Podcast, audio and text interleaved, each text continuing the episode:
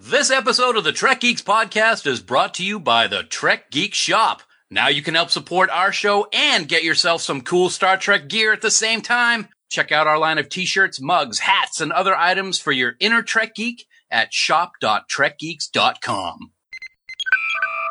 Hi, this is Michelle Specht. I play Dr. Elise McKenna on Star Trek Continues. Oh my god, I'm totally fangirling right now because I just met Dan Davidson and Bill Smith of the Trek Geeks podcast. Oh my gosh, they are amazing.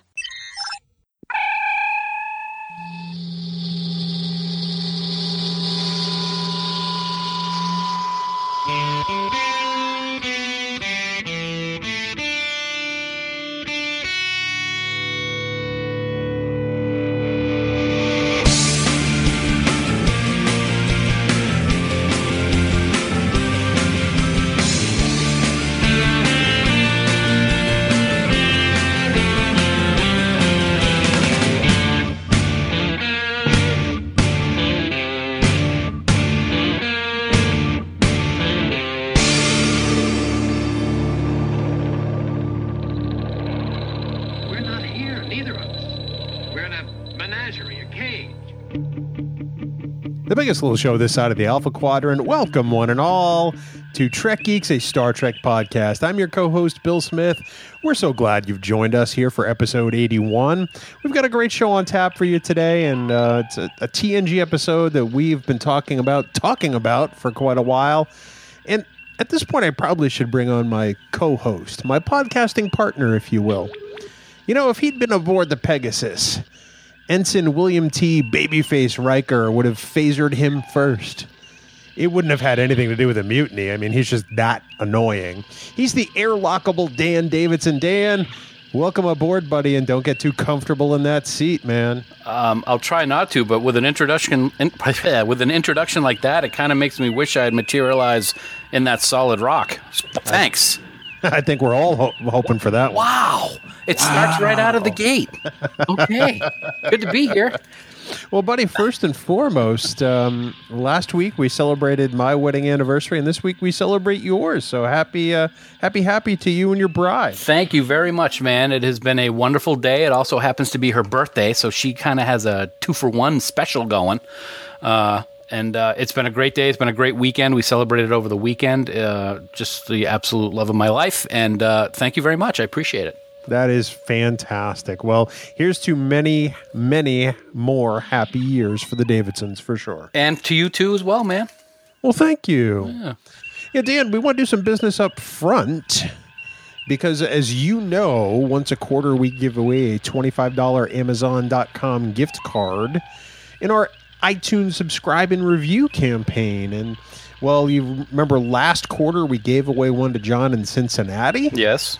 And uh, this quarter, we're giving away another 25 bucks. And you happen to know who our winner is, don't you, sir? I absolutely do. Thanks, man. Yeah, um, Beth uh, from Cleveland, Ohio has two reasons to be really happy tonight.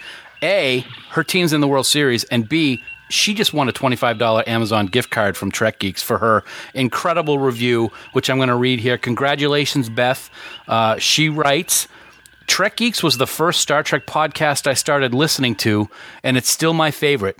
Bill and Dan's sheer enthusiasm for Trek helped reconnect me to the fandom and helped me find other Trek websites, fan films, and podcasts.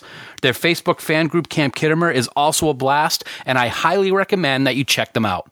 That is pretty awesome. Thank you so much, Beth, and congratulations on that uh, gift card that's coming your way. Absolutely, Beth. Thank you so much, and we're glad you're here. And we're glad you're a part of Camp Khitomer, and we look forward to more fun ahead. For those of you who haven't written a review yet, it's really easy. All you have to do is go to iTunes, rate and review the podcast, and that's it. That automatically enters you into a quarterly drawing for a $25 Amazon.com gift cord. Cord? Cord. Why, why can't I say gift card lately? Because you do the podcast with me. Yeah, that's probably true. I think you're you're infectious, uh, or the equivalent in your country's version of Amazon. So, if you happen to be outside the United States, don't worry, you qualify for this too. You'll just get the equivalent of twenty five bucks. So, to find out more, go to trekgeeks.com slash iTunes, and that'll give you all the details on the review, uh, subscribe and review effort. Man, I am just really mailing it in today. Loving it.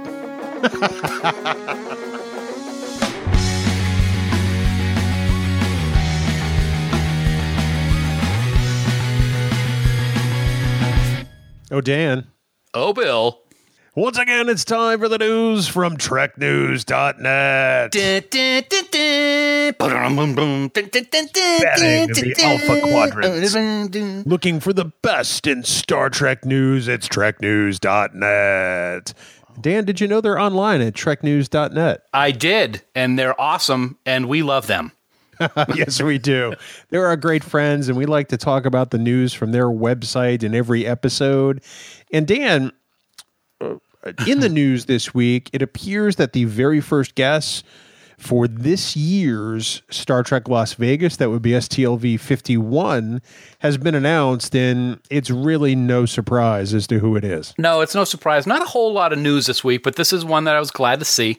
Um, not a lot of surprise in this, but uh, as expected, guest number one is the number one guest in many people's minds, and that is uh, Mr. William Shatner. Captain James Tiberius Kirk himself has signed on to appear at the event in Las Vegas, like you said, STLV 51, or we could also call it STLV 30 if we wanted to, but we'll get into that another time.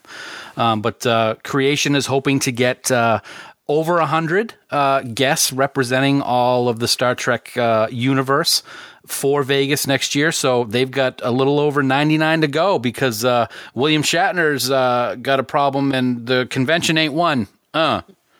That was terrible. what what the hell Wow. were you doing there? I don't know. It's just coming all off the top of my head because there's Uh, if Jay Z were dead, he'd be rolling in his grave. Oh my word! I mean, great job, Dan. Thanks, buddy. So- Great I'm so job. glad that you're there to, you know, Throw you under a bus. you know, uh, getting back to Shatner for a second, it's it is no surprise that he's the first guest. He's always the first guest. yes, and well deserved to be number one.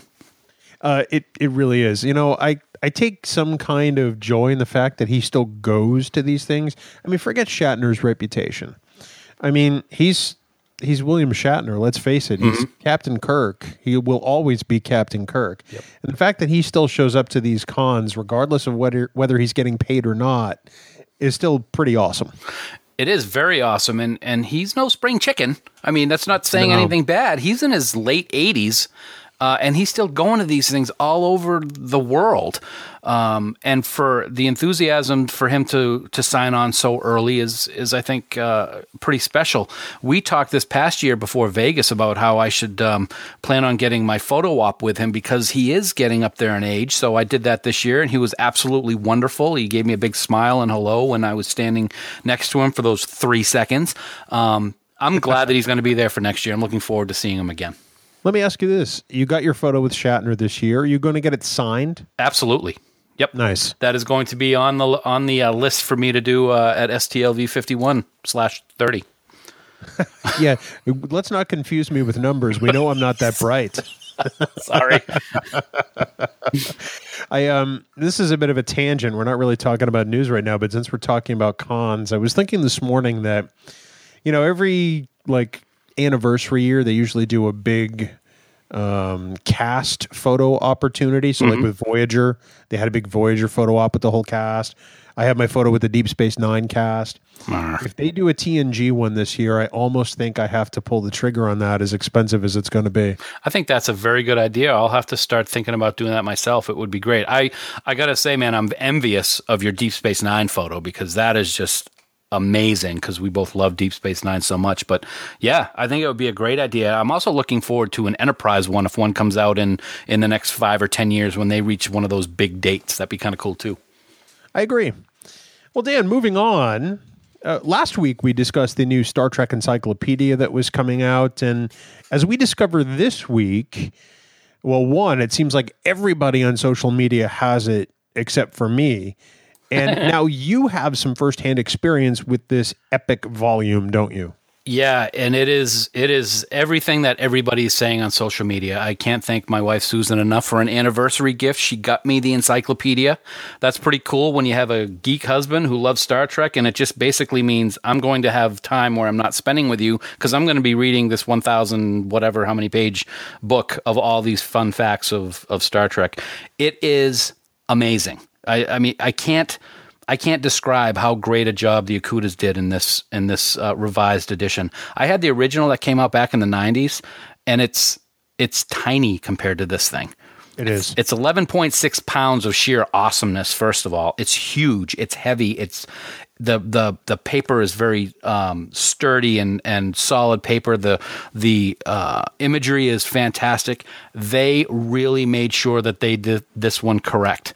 It goes all the way up through Star Trek Into Darkness. The only thing that it does not include that we have seen so far is Star Trek Beyond, and of course Discovery hadn't been announced when they were finishing up. So it's pretty all encompassing, and it is awesome. Mike and Denise, you guys did a phenomenal job. So wait a second. Hmm. Eleven point six pounds, so more than a bag of potatoes. Yes, if you if you buy a 10 pound bag of potatoes, Bill, this encyclopedia would be heavier than that 10 pounds of potatoes because it's 11.6 pounds. You're fired. I think my point was that it's heavy. It is. It's heavy. It's uh, it's uh, you know, and and you know, I'm not, you know, I'm certainly no, you know, Arnold Schwarzenegger or, or anything like Ain't that. that the truth? Yeah, I know. I'm serious. Um, but it's uh, it's heavy. It and it's it's amazing, and it's two volumes. The artwork uh, on both uh, covers is just beautiful, and inside you're just going to have lots and lo- lots and lots of stuff to read. So wait, you bring up Schwarzenegger and don't even give us a, a get in the chopper? Why? Oh, do you, why you, am I? It's not a tumor. Get in the chopper. Get the hell out of here! Uh, Everybody down! And Dan, lastly, uh, you and I are going to be guests on the G&T show this coming weekend as we drop this on uh, Tuesday, October 25th, 2016 for their 24 hours of G&T, their annual fundraising drive to help uh, offset the costs of their show and their servers. And um, it it's on the 29th. We're going to be on uh, live, which we don't often do. That should be fun. Oh boy. And uh, it promises to be a fun time with you and me and Five Year Mission and the G&T crowd. Oh yeah, I'm sure it's going to be a blast, jerk. Wow. I'm going to be in shackles up in front of a judge because this is going to be the trial of Dan Davidson from Trek Geeks versus Five Year Mission for IP theft or whatever the hell they want to call it. You will only be in shackles and leg irons if there's a god, mister. It is going to be a lot of fun. Uh, we've been looking forward to this since Vegas. Uh, there's going to be some surprises, I think. Um, I'm confident of the outcome, but it's not going to be up to me. Um, you are probably you're probably good either way because you're part of Trek Geeks and and we're such good friends and and we're happy uh, to be doing this together. But you also stabbed me in the back and became an honorary member of Five Year Mission. So if they win, you're going to be happy too. So thanks. Hey, you're welcome. Well, you know, the first rule is protect yourself, right? Right. Rule of acquisition number Bill Smith, whatever number that is. You are terrible at counting. so that, that is this coming Saturday, the 29th of October. If you go over to the G&T Show's website, uh, I'm sure it will be there. We'll also put a link on our show notes.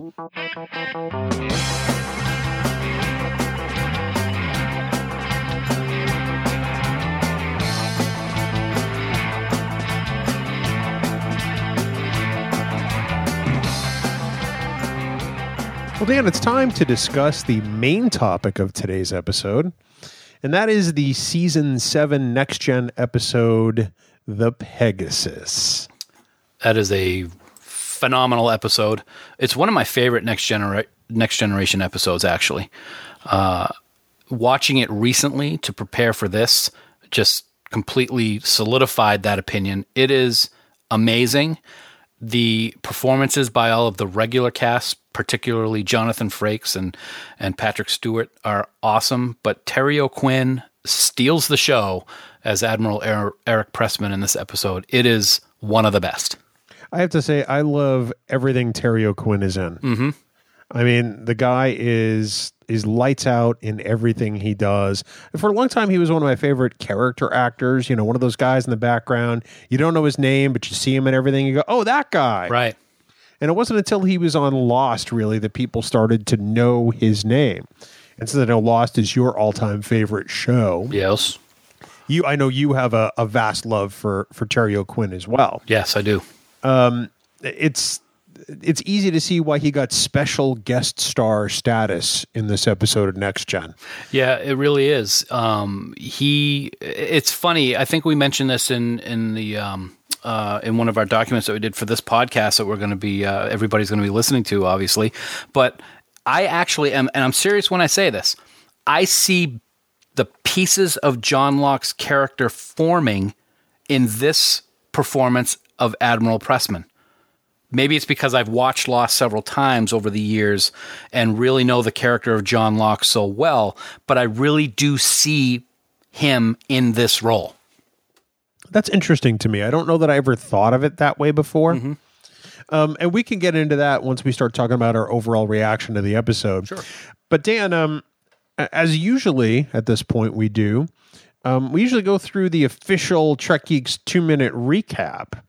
Are you ready for that, sir? I'm ready because usually I go over, but I really I'm feeling pretty confident tonight.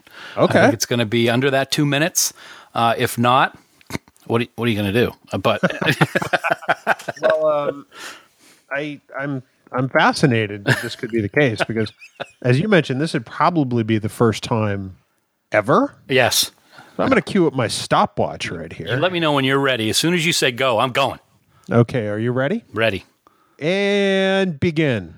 The Enterprise is rerouted to meet the USS Crazy Horse and pick up a member of Starfleet intelligence for a classified mission. It's Riker's former captain and now Admiral Eric Pressman. Their former ship, the Pegasus, was presumed destroyed 12 years ago during a failed experiment, but it appears that it is still intact and very close to the Romulan neutral zone. There's obvious tension between Pressman and Riker during the discussion that some vital equipment must be salvaged from the Pegasus. Picard does some digging into the events that led up to the destruction, the destruction of the ship, and it turns out that there was a mutiny just before the accident that caused an explosion. He also finds that the investigation was quietly ceased and the issue was buried. He asks Riker for info as to what happened, and he explains that they were doing experiments on the engines when there was an accident. Shortly thereafter, the crew mutinied against Pressman, and Riker defended his captain, and they escaped just before what appeared to be the destruction of the ship. He then gets tight lipped and says he's been ordered by Pressman to not discuss the events, which causes Picard to question the current command structure of the Enterprise.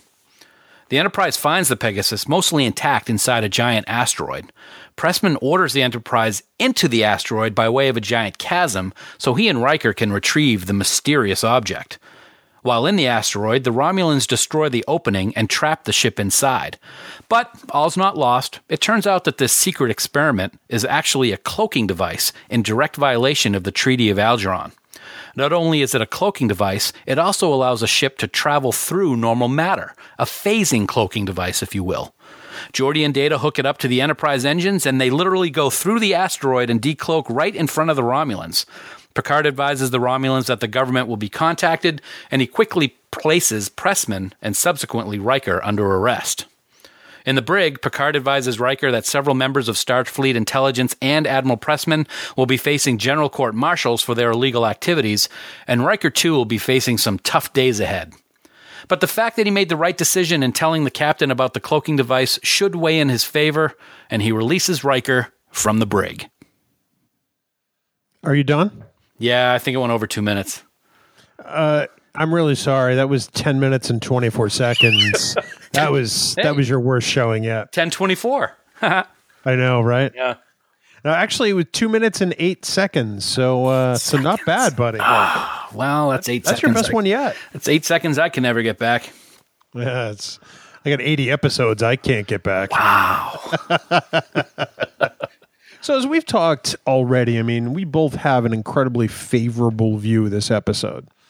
And now it's been 20 plus years later. And going back and watching it, did you still feel as passionately as you did before, or do you have you gained more or new appreciation for this episode? I think I've gained more appreciation for it because when I've watched it in the past, it's been because I love the show and I love I love um, all things Star Trek. Now that I'm doing it for this podcast, I tend to look at it with a different set of eyes when I watch it, so I can get different, you know, types of of uh, of thoughts as to what I might think is good or bad. There's, there's nothing bad in this episode. It's it's great. The only thing that's bad maybe is the special effect of the chasm when it gets uh, destroyed by the Romulans. Um, but other than that, the acting is great. The storyline is great. Uh, the tie into past history in Star Trek is great.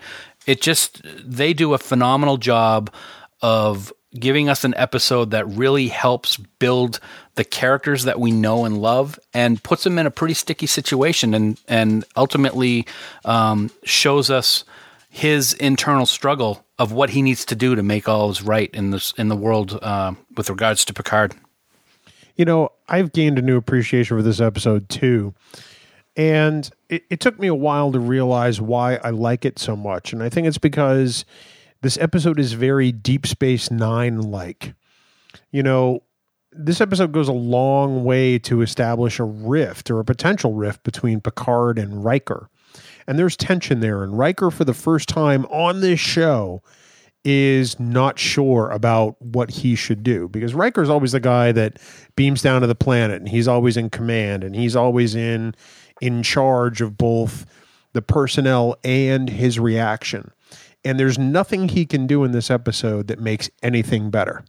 He is along for the ride and and Frakes kills this episode, man. He just totally puts in one of his best performances as Riker in this episode and I think that's what makes it so great is that we see a Riker that is off balance and we don't see that uh, very often almost never. I don't you can't really count frame of mind because right that was a little different. But right. in his own element, we never see a Riker that doesn't have control, and that's what we have here. I think one of the things that's great about this is in in addition to not being in control, he's very hesitant about a lot of the things. The the work that he and Terry O'Quinn did when they were talking to each other from across the room and they had those little side glances at each other and the and the the tone of their voices when they were talking you knew that something was up they did a masterful job of making that tension physical in in whatever room they were in whether it be the ready room or the or the conference room or whatnot uh, and hats off to Riker he did an awesome Riker walk at one point in this episode walking up to one of the science stations behind the horseshoe which totally makes me think of you now because you do the best Riker walk impersonation of anyone but Jonathan Frakes. So, well, thanks.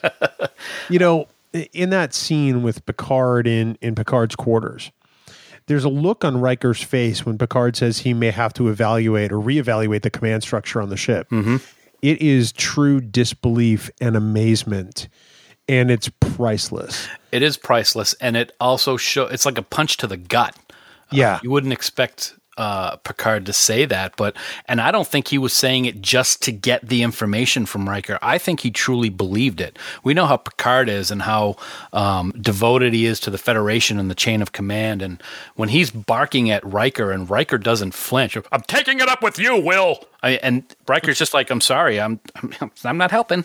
Um, I think that is the reaction that Picard gives him for his non disclosure of what happened speaks volumes, and the look on Riker's face is priceless, like you said. Well, and Riker also knows that Picard is going to unload with both barrels because he's not going to like that answer. Right. Absolutely. And you know, here's Riker, you know, a guy who literally has helped save humanity. You know, when the Borg, mm-hmm. you know, attempted to invade Earth.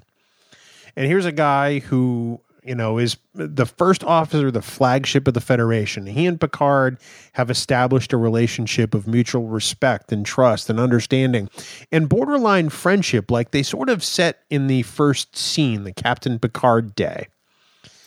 And Riker potentially could undo it all simply by virtue of the fact that he won't tell Picard. And it is it is a won't tell. It's not a can't tell because he could tell Picard. Mm-hmm. There is that level of trust. And later he tells him. Right.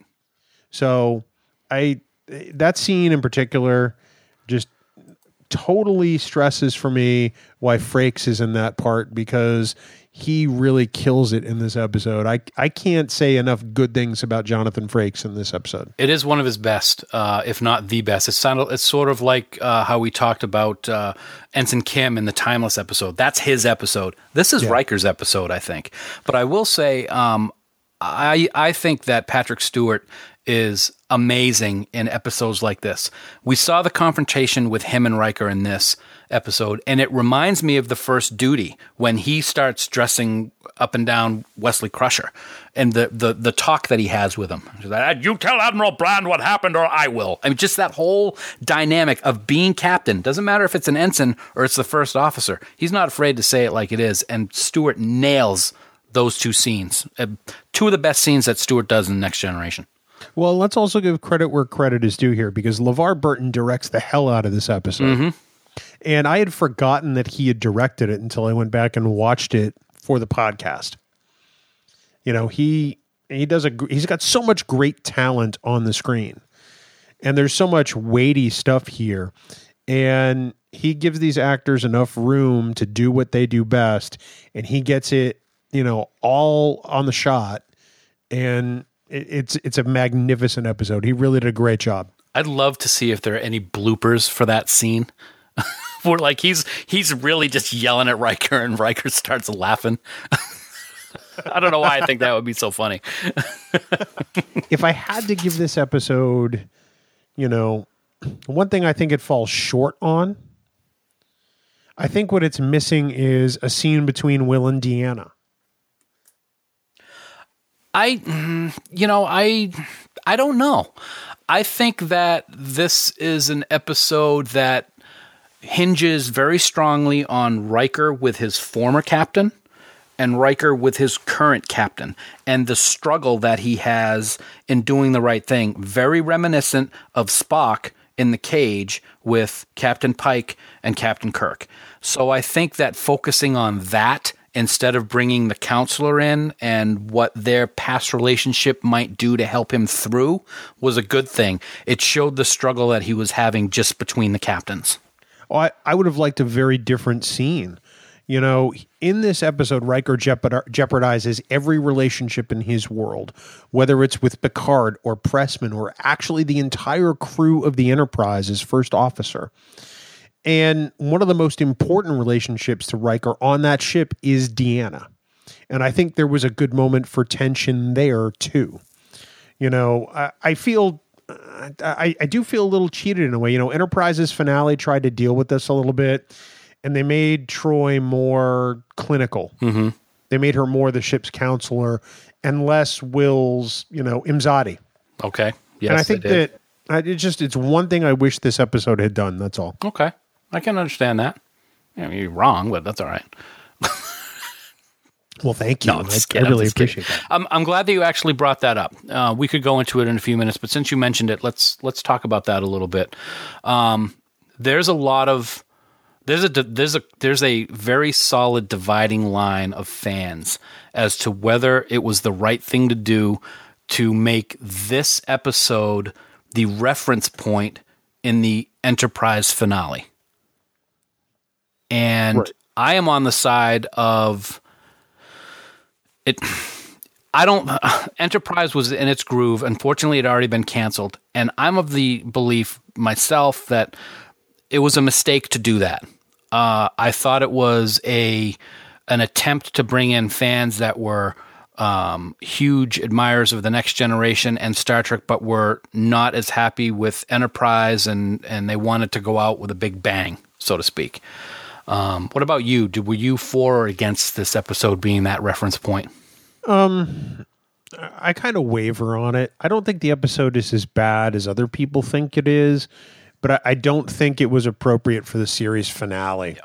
If they wanted to do an episode at some point that dealt with that, because I mean, it, it puts the TNG characters in a weird place going through a part of Enterprise that fans have no connection to. Mm-hmm.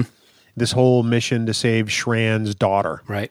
It's like it's sort of plucked out of the future. It's like, well, how do we get there? You know, th- there's no vesting in that in that adventure, mm-hmm. if you will. I think it could have been an interesting story at one point, but I think as a finale, it it, it shouldn't have been the finale of Enterprise. I, I guess is what I'm saying. Yeah, I agree. And I also think on some levels, you could pick any episode of the next. If you were going to do this, why not just pick any up? Code of Honor? It could have been Code of Honor that they were sitting talking about something. No, Lieutenant Yar, no vaccine. That was very good. Thank you. Yeah, it was it was unfortunate. Uh, of course, it was unfortunate that Enterprise got canceled when it did, um, and to have a lot of people thought that this was nothing more than an a, a TNG episode that just happened to have Enterprise in it, which is unfortunate because that's obviously not what it was. No, I agree with that. Um, let's talk a little bit more about some of the things we really like about you know the developments in this episode. I think that um, the discussion between Picard and Pressman when they're talking about Riker is incredibly interesting because it does a great job of highlighting the different perceptions that both men have, both of command and of Riker himself Yep. you know they're they're kind of at odds about you know how a captain should pick a first officer. And they're essentially both talking about you know why they think Will Riker is a stand-up guy. And they're both right.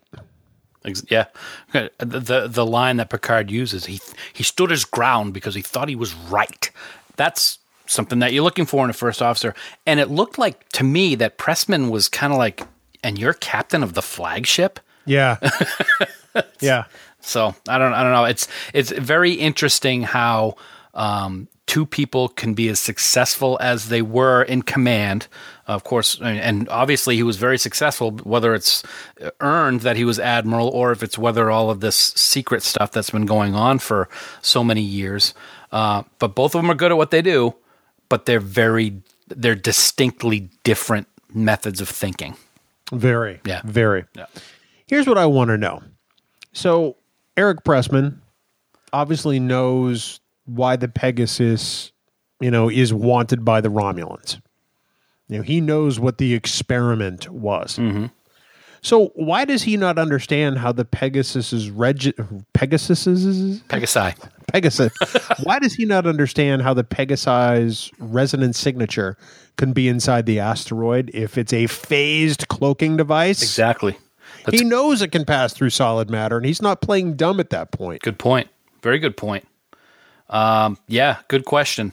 Also, uh, he acts so secretive about this.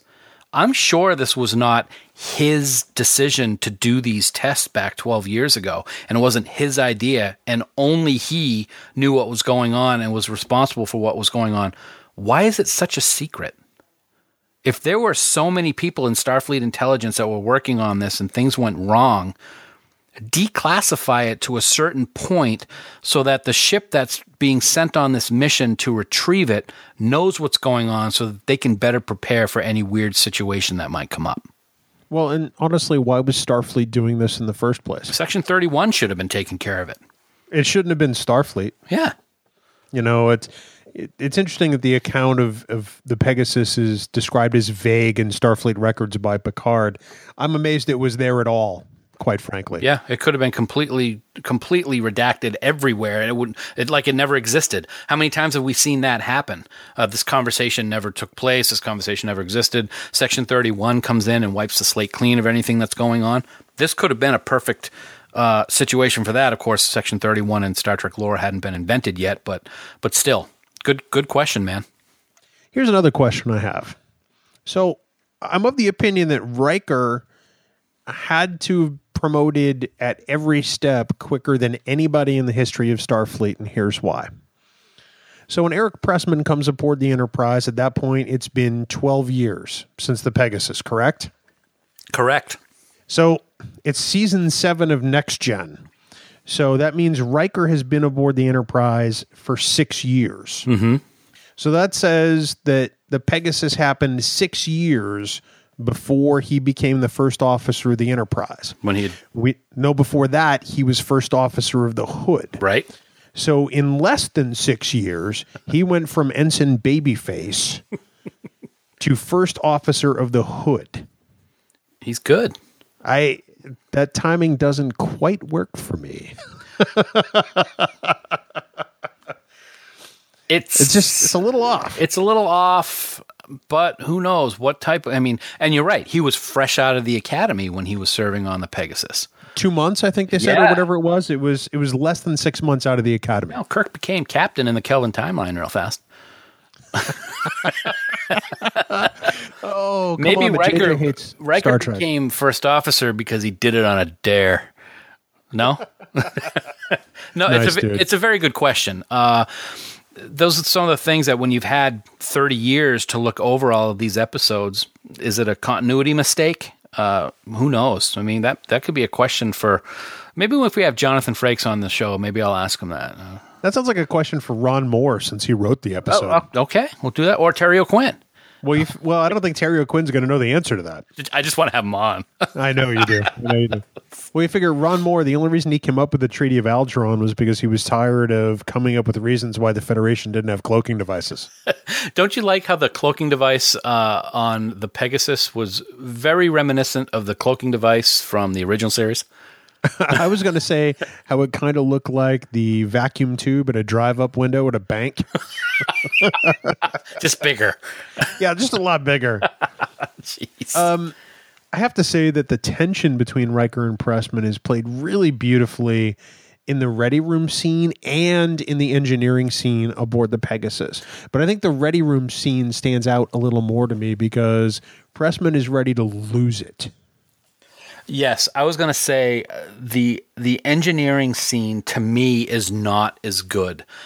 Unfor- if there, I said earlier that there's nothing bad with this episode. If there's anything that was really not right for me with this episode, it's actually a bunch of that scene. I think Really? I think Frakes the way that he the guilt starts to take him over when he sees the rock the, not not the actor the rock but the rock uh, uh, is it's a little too much for me for that oh. moment in time i thought. It was just like maybe it's because he's seeing the rock and realizes that all those people materialized in solid rock. But for me it was just like really? You've had 12 years and now you're finally going to start to bend over and almost start crying about it? Oh, see, I I disagree entirely because I think that at that moment it finally hits him what his action meant. It wasn't just picking up a phaser and defending his captain. It was the fact that 75 of his shipmates are dead as a result. Well- and many of them materialized inside that solid rock. I mean, you know, he he has contempt for his own actions in hindsight, and it doesn't come to a head, I think, until that point. I agree. Keep in mind what I said is is a lot of that some of the, a lot or some of this. I don't remember my exact words, Your Honor. Yeah, but um, when he's right at the face of the rock, Yep. it's it's that scene to me that looks a little off. The rest of the scene is great when he stands there and looks at Pressman and goes, "If I had thought twice, I would have picked up that phaser and aimed it at you." The way he does that is perfect. It Love is. that. But that other scene just a few minutes before, it just didn't. It didn't really. It it, it didn't seem right to me for some reason. Honestly, I thought it was palpable, and it was guilt I almost felt myself. You know, in his going through it. So um, that's interesting that we have that Yeah. different perspective on that same thing. I also do like the enthusiasm that Pressman has, even though it's been such a difficult situation. I mean, he's so happy that what he worked on is right there in front of him that he doesn't care about anything else. Yeah, That's really interesting. it does show that he has a, a rather singular focus, and it's a little disturbing in a way. It is. He's kind of a. You know what he reminds me of a little bit? Let me tell you. So Edward Jellicoe. interesting. He reminds me of, as a matter of fact, I've, when I'm thinking about this episode, I was actually doing this tonight when I was driving home from work. I was thinking of this episode and quotes from Jellicoe were popping into my head because I confused the two. Hmm. Are you threatening my judgment, Commander? From Jellicoe, I was thinking was in this episode from Pressman oh, interesting. because they're ident- because they, they, they have very similar qualities about them. Just a little thought I'd throw out there. you know, I understand that Pressman looks at all those people on the ship as traitors Mm-hmm. that rose up against him, but he doesn't have an ounce of empathy or emotion or even the slightest bit of regret None. and I think that that's th- th- that's chilling in one sense, and it's telling in another.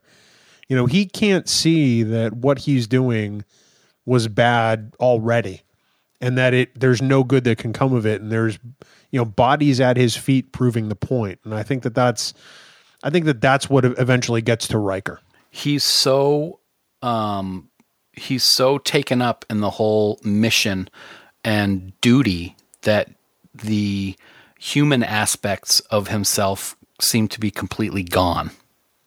Yeah, uh, and it is very chilling. Now one of the things that we've discussed is does this make him bad make him a Well- bad admiral we're going to get to that one later on when we talk about central questions. oh that's right So let me ask you this, because this is another aspect of this episode I've been thinking about. Mm-hmm.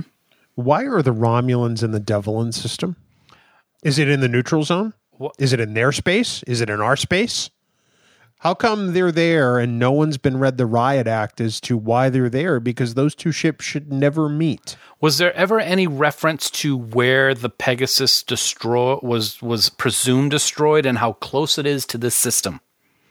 Not to my knowledge. I went back after I watched the episode and, and read through the Memory Alpha article, and the neutral zone is never mentioned. Okay. The reason I say that is because it's 12 years, so you know there could be a lot of drifting. I mean, it's not going getting anywhere in impulse or warp, that's for sure. So it's always drifting. So that's not a lot. And when you talk about how fast a starship goes at impulse or warp, it's not getting very far, just drifting. So we're talking 12 years. If it's drifting and people at Starfleet Intelligence are aware of these experiments, wouldn't you think they would have had people out looking for it a lot sooner than 12 years? Well, they had to rely on the official report. You know, they said they saw an explosion, which Riker then realized was probably plasma that had ignited after the fact. And then the ship was cloaked and and phasing, so it probably drifted into that asteroid not too far after that. But still, I mean, when a Romulan ship comes across the neutral zone, the first thing the Enterprise usually says is, "Hey, you violated terms of the neutral zone." And when it's the other way around, the first thing we hear is Starfleet is, "Hey, you violated terms of the neutral zone." That never gets brought up in this episode. It doesn't. So, yeah, it's a good point. We'll have to see on a map where this is. It's I wonder if it's in uh, Doctor Trek's Stellar Cartography, Ooh. which is a fantastic volume that I have, by the way. All right. That's a great reference. Check it out. Thank we'll you. wait for you. Oh, it's. Oh, stop whistling. Sorry. Okay. I want to go back to that conversation with Picard and Riker because I, I think it is one of the central points in this episode for both characters. When Riker starts to tell his recollection of what happened on the Pegasus, I didn't notice this the first couple of times I watched it this week, but he starts his story not looking at Picard, and I wonder if it's almost because he can't at that point. guilty. Yeah. He feels guilty. Well, I think his guilt is palpable, and if you know, it's on his face. It's on mm-hmm. his face ev- from the moment the word Pegasus is mentioned in the teaser. Mm-hmm. But he can't look at Picard when he starts to tell the story. It's not until he starts talking about defending his captain that he looks to Picard. And I thought that was a very interesting decision by LeVar to have that be the transition point. I just bring that up as an observation. It's an awesome observation. I've never even thought of that, man. That is that is an amazing observation. And it, it goes to show the amazing writing skills and directing skills of everybody involved in the episode. As we're watching it, how many times have I seen it? I don't know, 15 times I've seen it uh, Sure. since it first came out. That's never been something that even entered my mind, yet it was probably purposefully done, just like you said. Uh, that's that's ingenious. I only have one other note on that conversation I wanted to be sure to get in on our discussion, and and that is Picard has never needed to question Riker's motivations or actions or anything before this point. And I have to think that this is equally as uncomfortable a place for Picard as as well, because Will has been his right hand at this point for six years. Right. You know, Will Riker helped get him back from the Borg. You know, uh, it's Will Riker's helped saved Earth with Picard and you know met countless species. And you know I have to think that as much as Picard has to dress him down, that Picard has to start doubting his first officer, and that can't be a very comfortable position for him. Oh, I'm absolutely not. Losing trust is very it's very traumatic, especially with someone that you've had that much trust in for so many years and have done so many things together like, oh, I don't know, save the planet like you've said. Yeah. Losing trust is very it's like when your podcast partner signs a document for a band. Uh, you just you never can recover from something like that, but I don't want to get into that right now, pal. But but I'm part of the band. See? So before we move on to our central questions, um, I want to talk about that last scene in the episode In the brig? in the brig. You know, in the end of this story, Riker steps up and does the right thing, just as Picard, you know, said earlier in the episode. That's who Riker is.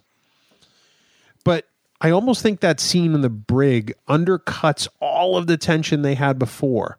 You know, to me, in many ways, this episode is kind of totally against Gene's vision and the whole Roddenberry doctrine of the characters have to get along, there can't be any tension. And I almost think this scene is in there to put everything right back on track for the next episode. Okay. We co- we never come back to this uncertainty between them, which I think would have been amazing. Yeah, you could have. This could have built off into something else uh, if they wanted it to. What I did not like about that scene is Yeah. let's let's let's role play a little bit here. Okay. Let's say that you and I and four or five other people rob a bank. Okay. And we all get arrested. But before we get arrested, I tell someone that, yeah, I know all about this. We robbed the bank. I drove the getaway car. I was bad and I feel bad about it. I don't think there's a chance in hell that I would be released from prison just because I came forward and said, yeah, we all robbed the bank and I was part of it. And that's what happens in this scene right. he was he was guilty of doing something um, and Picard questioned the command structure of the enterprise uh, enterprise based on on on what he felt was going on and at the end he says everybody else is facing general court martial an admiral is going to be court martialed Right. and Riker's being let out of the brig with just a nod of the head simply because he came forward and said that's a phase cloaking device and I I was a bad boy I, that just doesn't that doesn't sit well with me. Yeah, it is a very clunky end to this episode. You know, it has such great drama and it has such great character notes, and you know, it does so many other things very, very well. And you get to this point, you almost wonder if Ron Moore wasn't sure how to finish it. Oh, so it was like a Voyager episode. Sorry. no, no, I get what you're saying, but you know, they had to get these characters onto the next Right. episode because remember, the show is incredibly episodic. Right. you know, and this is the only way to do it. You, you can't have all that drama without a oh shucks Right. Exactly. at the end. Mm-hmm. And I think that's the as I love this episode. It's one of my favorite next gen episodes of all time. That scene is the only real misstep per se. There are other minor things with the episode that you know you give a grain of salt to, but that's the only thing about that episode that I think is just not up to spec. That and the Romulan cap, uh, captain is kind of a d bag. well, he's a Romulan captain. Can I just say that every time Picard gets to talk to the Romulans, it's very humorous. It is. yeah, He turns good. on that that ingratiating charm, like, "Oh, we're doing that too." Oh my god, it's just like when we sit down and record every week. I know. Tell me about it. Oh, I'm choking it back at that point. Let me tell you. So, Dan, any other thoughts you have on this episode before we move on to the central questions? No, I think we we've gone through a lot, and, and you pointed out some stuff that I never even thought of, which which makes me appreciate it even more. I can guarantee you that I'm going to watch this again over the next couple of days with yet another layer of of of detail uh, based on the things that we've talked about. It it really is great. I, I the other thing I do like, even though it's very it's very minor, I really like the admiral uniform that Pressman has. I think it's very cool looking. It's very similar to a regular um, uh, uniform for the crew of the Enterprise, but just there's something about it that I like. Just little Almost- things like that. Almost looks like a long coat. Yeah, yeah, exactly. Yeah. Very, yeah, very cool. Yep. You almost expect him to show up in a TARDIS. No, with with Terry O'Quinn, I expected the smoke monster to be somewhere in that engineering section. Yeah, that's a good point. Yeah. So Dan, let's move. We've got three central questions that I came up with in thinking about this episode. Usually we have one, but this there's a lot to this episode. Okay. And I'm going to take these ones kind of at random. And I'm going to ask you this one first, and we'll both talk about it. So, was Will Riker's career built on a cover up? To s- answer it in a way that Fark would love, Yeah. yep. it is. Does that does that take away from Riker? Nope. I don't think it does. Um, it may have been built on a cover up, but that but what he did with his career as he started going up the the ladder didn't wasn't part of a cover up. I think Right. the initial beginning of his career was built on a cover up. He took it and he ran with it. And he was successful doing it, but it was based on a cover up. I don't think that early on, as you know, Ensign Babyface, he knew it was a cover up. I think that he probably realized that later in his career, but you know, at that point, I'm sure he figured it was it was a done deal. Starfleet had covered it up. He never had to deal with it again until you know one day, six years after he boards the Enterprise, Eric Pressman shows up. Right. He may have very well thought that when the judge advocate was going to, you know, recommended further, uh, um, you know, discussions about it that they just never happened. He probably thought, oh, okay, it's all set. I'm good. Hands clean. I'm going to not worry about it anymore. And then, I can go back to uh, disappointing Deanna Troi and leaving Betazed. wow, I know, right? goodness gracious. So, central question number two. We've talked a bit over the last few weeks since Insurrection about the whole concept of the Badmirals. Mm-hmm. Is Eric Pressman a Badmiral? This is a tough one. Yeah. It's very tough. Um, I have to say, yes, no. That is a typical Dan Davidson reaction. It is an election year, clearly. I say that he's not a badmiral because uh, his heart is in the right place is the wrong term because he doesn't have a heart because he doesn't have the guilt. But his thought process, he is doing this for the good of the Federation. He believes that this treaty has handcuffed the Federation for 60 years, as he said, and he's trying to balance the power in the quadrant.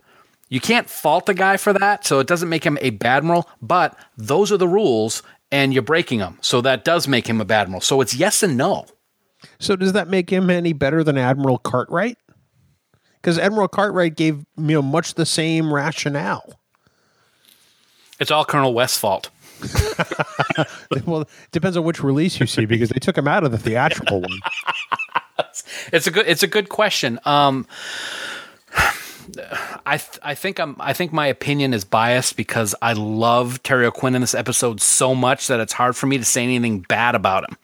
Uh, but he he doesn't think he's a badmiral. Uh, of course, Cartwright didn't either, but or neither did uh, uh, Senator Ships. That guy. Admiral Dougherty. Thank you, thank you, Dougherty. Out. he was pretty dour too, wasn't he? What do you think? Was he a badmiral man? I I've gone back and forth on this because there are times where I think no, he wasn't, and then I get to that engineering scene when I see that he doesn't give a care about his crew that is dead at his feet, mm-hmm. or the ones that are materialized inside solid rock. He's got no compassion, no remorse. I don't think that he's done this out of spite, but I, I think he is a badmiral, but not necessarily in the truest sense of the word. Okay.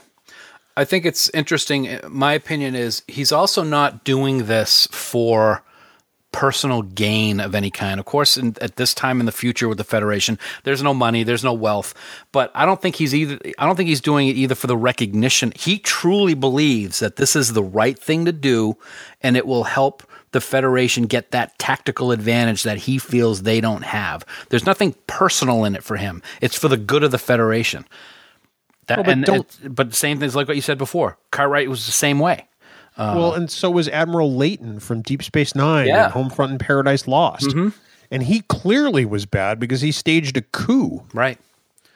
It's So I think that, you know, for stack ranking, Eric Pressman is nowhere near No. you know, Admiral Leyton or Cartwright or people who've tried to undermine oh, I the def- Federation and Starfleet. definitely agree on that point. Absolutely. even though he did violate the Treaty of Algeron, which kind of undermined Starfleet.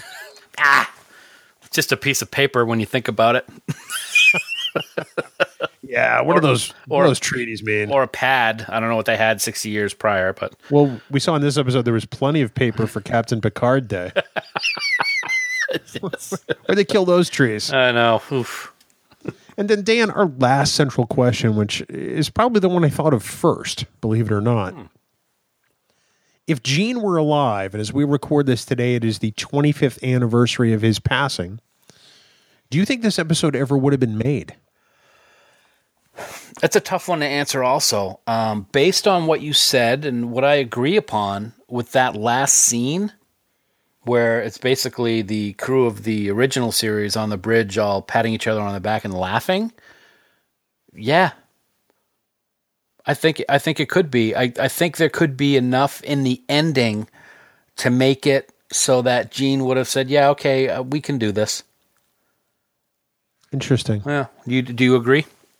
I'm not sure if I do Okay. because of the t- you know the, the outright tension between Picard and and Riker. You know the, the you know the Roddenberry rule essentially was that you know there can't be disharmony between the members of the crew, and this creates such a big rift personally between Picard and Riker when it comes right down to trust that I'm not sure if that would be the case. There, I mean, there's not the redemption here that Spock gets in the menagerie. Well, I was going to bring that up. There is that violation of trust with Spock and Kirk in that episode. A There hu- is. huge point. There is, but Spock essentially gets redemption because there's an alien influence. You know, because Commodore Mendez was never there. You know, and and this was all orchestrated by the Talosians on some level. That's a weak defense. Hey, you just save it for court, okay? but admittedly, with some of those episodes, I mean, you figure the menagerie was thrown together because you know they, they needed a script. That's right. and they needed something to tie it together. Mm-hmm. And when you look at the rest of Next Gen, this episode stands out. You know, at at this kind of rift between the captain and the first officer. It may have been made, but I don't think it would have been nearly as potentially career-ending for Riker and damaging that relationship. True.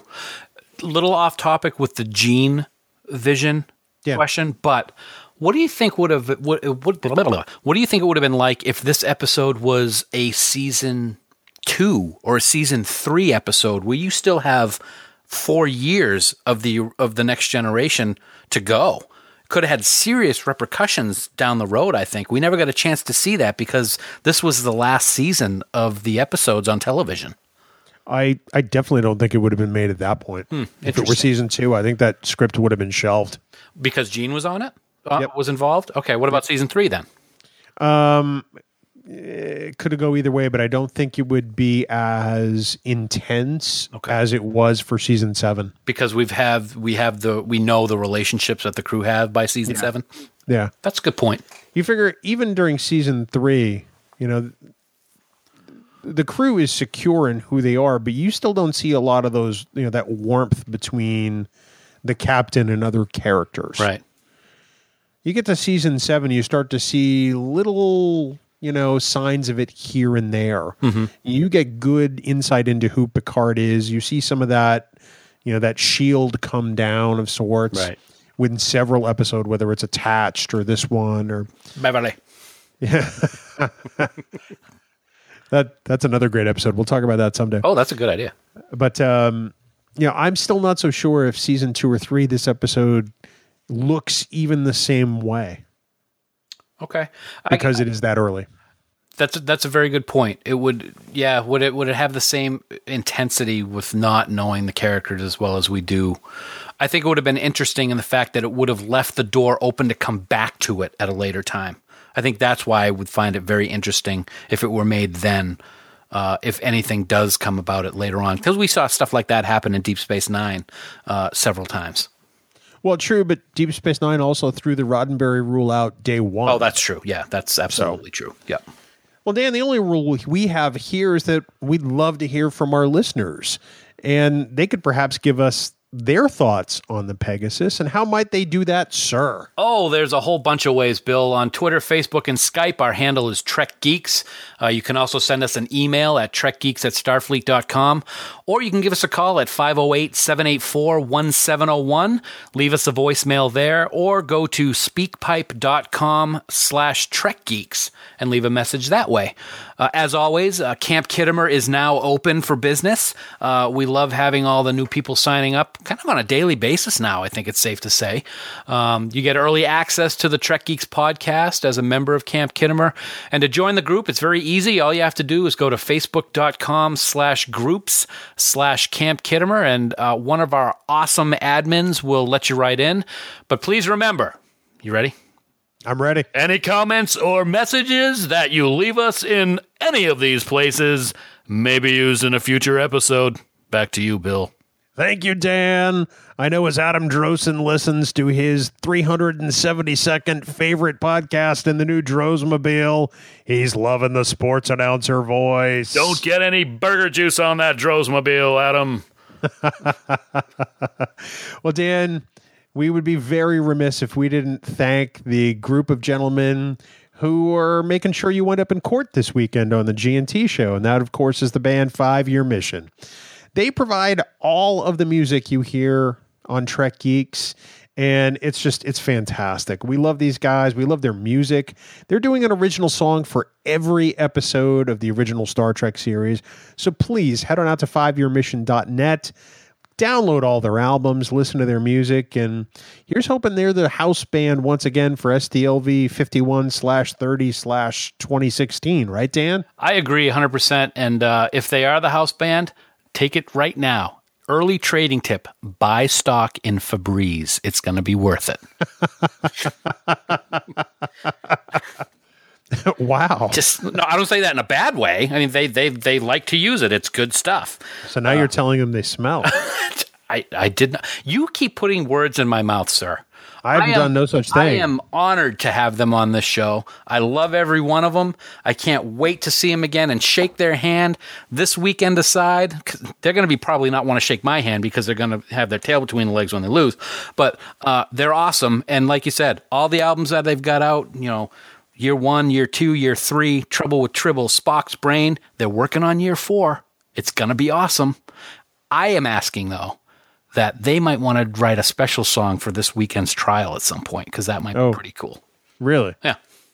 Like a ballad or something? Ah, what- how- whatever they want to do, I, that's okay. Just don't do parody because obviously you can't even do that in this world nowadays. But we're not going to get into that right now. You can when it's funny. Wow. okay then. You're really not going to do a farkism. Uh, we're moving on. You heard me. You you you broke that mare or whatever it's called. I don't did know. nothing. You're the one who made that decision. I had nothing to do with it. All right. Well, well, we'll see what happens. Wow, I'm sure that'll get entered into the record this week. I'm, I have to protect myself at this point. I don't even know if you're capable of doing that. That's why I have my wife. Yeah, yeah. I'm sure she's going to make sure you hang. Wow. Goodness gracious. And of course, fiveyearmission.net for all their great music. And, you know, if you were hoping to hear a Farkism this episode, you can write to Dan and say how disappointed you are. Uh, Dan, what do we have coming up next week when Farkisms return? What? Huh? oh, okay. Well, I guess we'll have to work on that. But, you know, seeing as if this week's episode was focused on the first officer of the Enterprise D, we thought that next week it's going to be a no holes barred first officer Thunderdome. Oh, it's going to be awesome. Who is the best first officer in Star Trek? And who will be left standing? I almost feel like you needed a WWE entrance theme for this. I was gonna, I was gonna start doing Hulk Hogan, but I couldn't think of the dialogue fast enough. I tell you what, brother. Yeah, brother. Whatever that song is. the real American Yeah. song. no, don't perform that. We'll get sued by him. Jesus, here we go. He just took down Gawker. That's right. Uh, Dan, for more great sc- uh, Star Trek? Star Trek. What the hell is that? I'm gonna for more you. great Star Trek discussion, we hope everybody checks out our friends at the Tricorder Transmissions online at the tricordertransmissions.com. They've got like a hundred million shows over there. You know, Shore Leave and the Gold Key comics and uh, the Atavachron.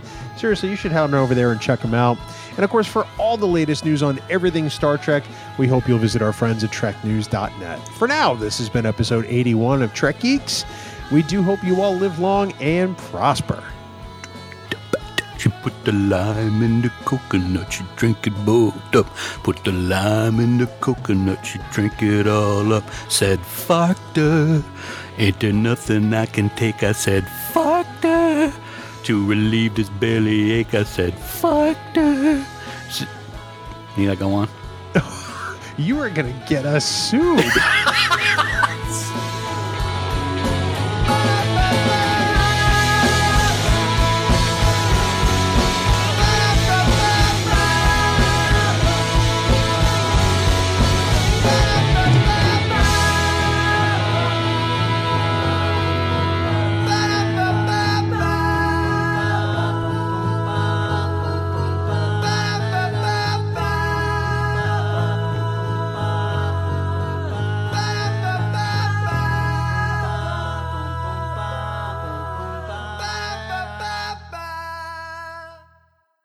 Bing bong. Hey, what's up?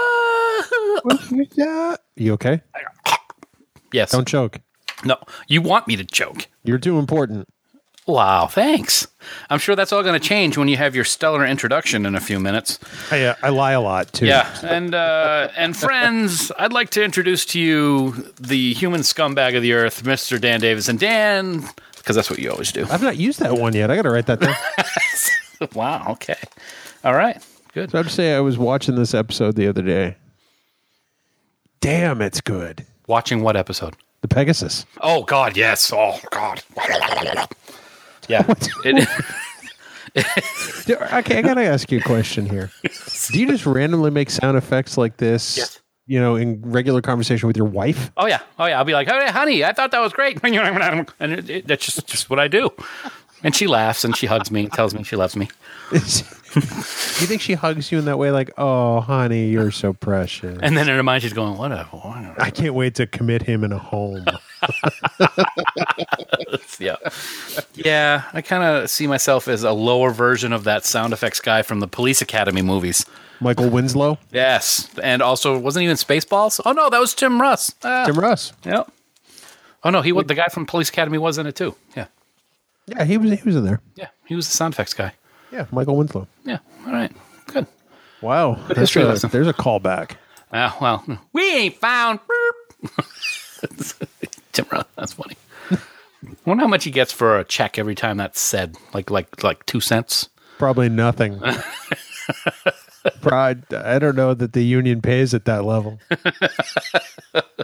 Okay. What do I know though? Yeah. So back to what you were saying. Yeah. Oh, awesome. It is so good. Terry O'Quinn is just freaking amazing. I would Well- love to meet this guy someday. It's not just him though. I mean, No, it's not. It's everybody. it's some of the best stuff they give Frakes in seven years. Yeah. Yeah. Because well, we'll talk about it in in the episode, but even Patrick Stewart, you know, goes all first duty on Riker. yeah. I'm taking it up with you, Will. Oh, that was good. I'll do that in the show. Was, oh, I hope so. Yep. hate you. Um, I think you'll like your your intro tonight. Really? I think it's rather flattering.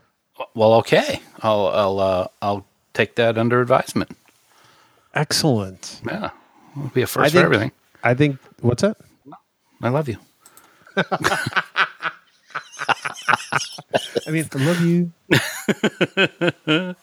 I made a slight change to the episode mapping. Okay. I removed the winner's last Yes, I saw that. Thank you. Okay. That's good protection. Yep. name. It's our second winner in a row from Ohio. Well, you know, it's uh, you say high in the middle and it's O on both ends or whatever that phrase is. I don't really remember it Yeah. Okay. What's that got to do with the fact that both our winners have been from Ohio? because Cleveland's in the World Series. I don't know. The Browns aren't going to the Super Bowl. I just want to throw that I out there. hope they go 0 and 16. That would be great. It's funny. Uh, the Walking Dead was on earlier than 9 p.m. last night. It was the Browns game. that was good.